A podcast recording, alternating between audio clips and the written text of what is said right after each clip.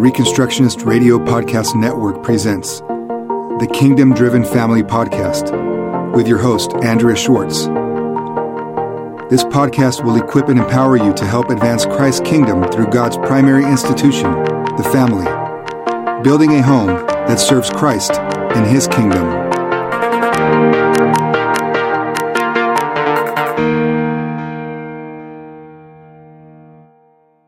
This is Andrea Schwartz with the Kingdom Driven Family.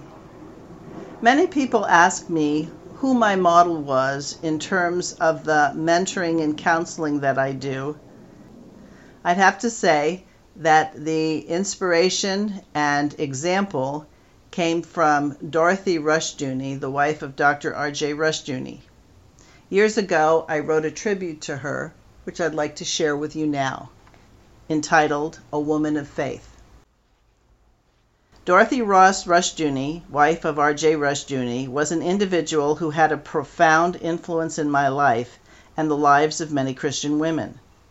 Despite a life that saw its share of hardship and disappointment, and one where she occupied a supportive role rather than one in the spotlight, Dorothy maintained a love for God's law and embraced the fact that the elect, in being obedient to His word, don't always have an easy road. Dorothy Rushdoony served as a role model to Christian women of a Proverbs 31 woman in its fullest sense and deepest sense. It would be omitting a significant chapter in the history of Christian Reconstruction to omit the enormous contribution made by this woman of faith. My first introduction to the Rushdoonies came back in 1985 when a good friend steered my husband and me in the direction of Rush's books. After reading just a bit and listening to his Easy Chair tapes, we became convinced that connecting with R.J. Rushdoony was not a luxury but a necessity. Becoming acquainted with him meant becoming acquainted with his wife Dorothy. From the outset of our interaction, they were truly a package deal. We would schedule our vacations, travel up from San Jose on weekends, and take every opportunity to visit with them asking theological questions, and discussing current affairs from a Reformed Reconstructionist worldview. In that season of my life, I unofficially adopted Dorothy Ross Rushdoony as my mother, and she likewise took me as her daughter. This relationship was priceless to me and my family. As she watched my children grow up, she demonstrated a keen perception regarding their personalities and character. She always had the capacity of dealing with children frankly, never patronizing them or talking down to them. When I became pregnant in 1991, one of my prayers was that the Lord would give us a girl so that I could name her after Dorothy. God gave me the desire of my heart. Dorothy Ross Rushdoony always encouraged me in the homeschooling of my children and constantly challenged me to treat them as individuals. It was Dorothy who got me started working with Ross House Books, getting Rush's manuscripts typeset and into print. Her enthusiasm for these projects wore off on me, and today this activity occupies much of my time and efforts. Dorothy never hesitated to call it as she saw it, and embodied the scriptural truth faithful are the wounds of a friend. Her ability to get to the bottom line on issues was truly remarkable if not sometimes uncomfortable. Two instances come to mind. Once I was expressing aggravation to her over the fact that my efforts to get pregnant for a third time were repeatedly frustrated. I anticipated that she would share in my pity party, validating my irritations. Instead, she looked at me resolutely and asked, What makes you think that you create eternal life? Talk about being put back in your place. Another time, we were lamenting how painful it was to go to antinomian churches in our area and to have to suffer through repeated sermons where grace and law were continuously pitted against each other. In her inimitable style, she responded bluntly, How long are you two planning to torture yourselves in this way? Why not start your own house church? It was at her suggestion with Rush's encouragement that we did just that, and for 15 years we had a church that met in our home. Other women I've spoken with who benefited from Dorothy's counsel and perspectives comment that Dorothy had been an older woman in the Lord whom they could go to for solid biblical, trustworthy advice, and she always gave them much food for thought and growth. As the woman behind the throne, always serving her husband and helping him with her day in, day out devotion, she communicated a powerful message to them about loving their husbands, a message that has first of all been lived out in her committed life. The prefaces and introductions in many of Rush's books, which express his great appreciation for the woman God gave him as a helpmate, are much more understandable if you knew Dorothy and all she meant to him. Dorothy was right by Rush's side and keeping abreast of what he was studying biblically. She numbered among his best students and must rank as among the most loyal. Her ability to enter into theological discussions made it obvious that she had spent a great amount of time in the Word of God and had a firm grasp of Scripture and doctrine. I could tell during our lengthy conversations that her opinions were reached freely and were not carbon copies of her husband's. I witnessed a woman who was well read and who contemplated the implications of her faith in her life. Dorothy encouraged me to not hide my God given gifts. She helped me to realize that as a woman I did not have to take a back seat in theological discussions and conversations regarding the application of God's law to daily life. She helped me see that my role was to be submissive to my husband, not necessarily silent. Through her influence, I began to truly understand how the Christian faith elevates women to a much higher station than any other philosophy or religion. She helped me to see that our calling is a high one that demands us to be fluent, articulate, and ready to act on the dictates of Scripture, not shying away from hard questions or hard decisions. Dorothy shared the perspective many times that godly submission isn't about sexuality. That is, whether you're the man or the woman, the husband or the wife. As she put it, godly submission is just like an army. Somebody is the commanding officer, and in a family, that person is the husband. Therefore, it behooves all in that army to recognize their roles to help the forward progress of the kingdom of God. One woman put it this way At times in my life when I've been stuck for some reason and needed a trustworthy perspective, I've called Dorothy and always walked away from our conversations with strength for the journey and wisdom that only a mature, godly person can give. I never thought of Dorothy as my equal, though I considered her one of my dearest friends. God gifted her with the grace and wisdom that comes with age, and I was the benefactor of listening to that sage advice many, many times. Dorothy's contribution on an organizational level was also extensive and unfailing. She was the typist, proofreader, and confidant of R.J. Rushdoony during his years of formulating the ideas of Christian Reconstruction. She worked with others at getting the Chalcedon Report into circulation and handled many of the mundane jobs that were essential but did not bring much glory. With her support and encouragement, Rush embarked on a career of calling the modern church to task for its failure to take the Word of God seriously and apply it to all areas of life and thought.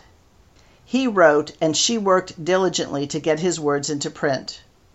For those readers who cannot picture life without computers, spell checkers, and automated labeling, much of this work was accomplished using manual typewriters and mimeograph machines, where the demand for accuracy and perseverance required much greater effort than we are used to today. She would manually index Rush's books with him and help flesh out his ideas. Her unpaid work was acknowledged by Rush by his naming the publishing arm of Chalcedon, Ross House Books, using her maiden name. Dorothy witnessed her vision and appreciation for her husband's calling bloom from a small seed into a growing, blossoming tree. She was a vital part of his work from the beginning and was eager to do it. I have heard people comment that Rush truly became a productive writer when God brought Dorothy into his life. Dorothy saw the Christian Reconstruction movement and the Chalcedon Foundation grow. She was there as people came to investigate Rush and what he taught. She provided unselfish hospitality and often had to share personal family time with visitors. She remained a credit to her Scottish heritage in standing by her husband as he asserted the dignity and relevance of God's law to a church and world that had lost touch and fallen into darkness. Never flinching from the personal attacks directed at Rush from many quarters, on the contrary, she continued to open her house and her life to all comers, potential friend or foe. In the early 90s, Dorothy began to go blind. The technical term is macular degeneration complicated by glaucoma. Dorothy was stripped of the things she loved best reading the Word of God and helping in the production of the Chalcedon Report and Rush's books. The pill was bitter indeed, not being able to read, not being able to have her hand on the pulse of the day to day workings of the ministry she devoted much of her energies to for years and years. Dorothy spent a good deal of time testing the very theology she had been immersed in for so long. Dorothy was probably best known among those who knew her for her practical attitudes and her unassuming demeanor. For a while she had a regular column in the Chalcedon Report, and many women, and just as many men, used to read Dorothy's articles first.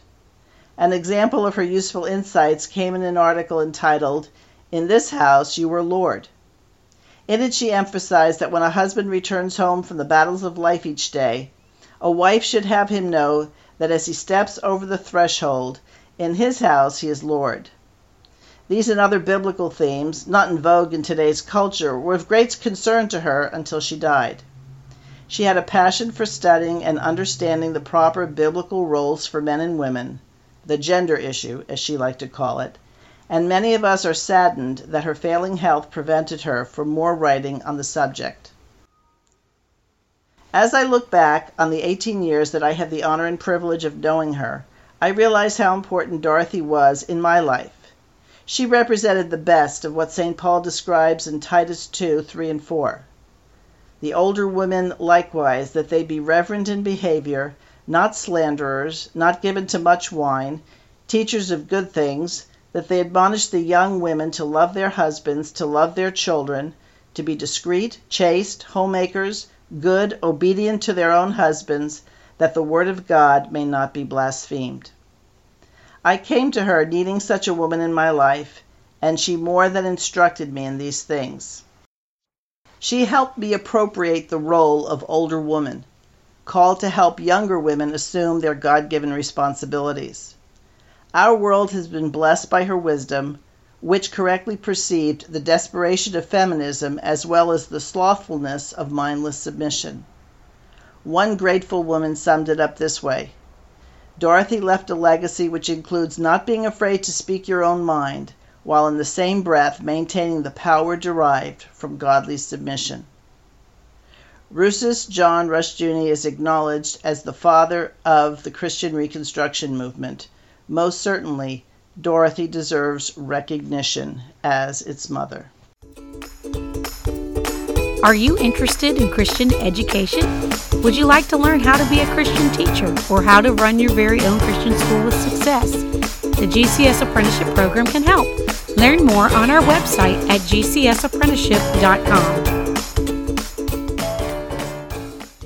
I wrote this poem in honor of Dorothy Rushdoony entitled The Older Woman. When young I was married and expecting the bliss that was penned in novels or written in scripts, I quickly discovered that marriage demanded more than gifts from the wedding and being carried through the door. My husband, though a blessing from the Lord up above, couldn't teach me to humble myself and him freely love. For that one was needed who had walked in my shoes a woman much older was the method God would choose. Her hair was a white crown, her face mapped with wrinkles. Her gait was not steady, but her eyes, how they twinkled! She was full of the wisdom that comes from a life that had embraced the role of a helpmeet and wife. At times I'd call her to complain about my man, and she'd listen and question to help me understand that I hadn't been called to be the person in charge, but to submit to God's purpose, which was righteous and large. She wounded me faithfully in my unbelief and showed me by her actions that grace was within reach. Be discreet, chaste, and sober. Love children, love husband, be obedient to his wishes. See that godliness never diminishes, so the word of God is not blasphemed. The day came when this older woman went to receive her reward. Weeks before we had spoken, these were her tender words I'm leaving you, dear, to join my Saviour in heaven. Now you be the older woman. Go help six or seven. At first I was anxious. How could I become like the woman God sent to help me respond to his call on my life, a worthy woman to be? My dear friend assured that his grace was sufficient for me. She reminded me that I had something to teach to the keepers at home, many within reach. Be discreet, chaste, and sober. Love children, love husband. Be obedient to his wishes. See that godliness ne'er diminishes so the word of God is not blasphemed. There are numbers of younger ones expecting the bliss that's been penned in novels or written in scripts. They know now that marriage demands so much more than gifts from the wedding and to be carried through the door. I look in the mirror, and what do I see? With the same set of eyes that have always been me, but a vessel of God to be used in His story and now, as the older woman, I help others to live to His glory. Thank you for joining Andrea Schwartz and the Kingdom Driven Family Podcast, holding up the family and self government as a true and lasting means of transforming society.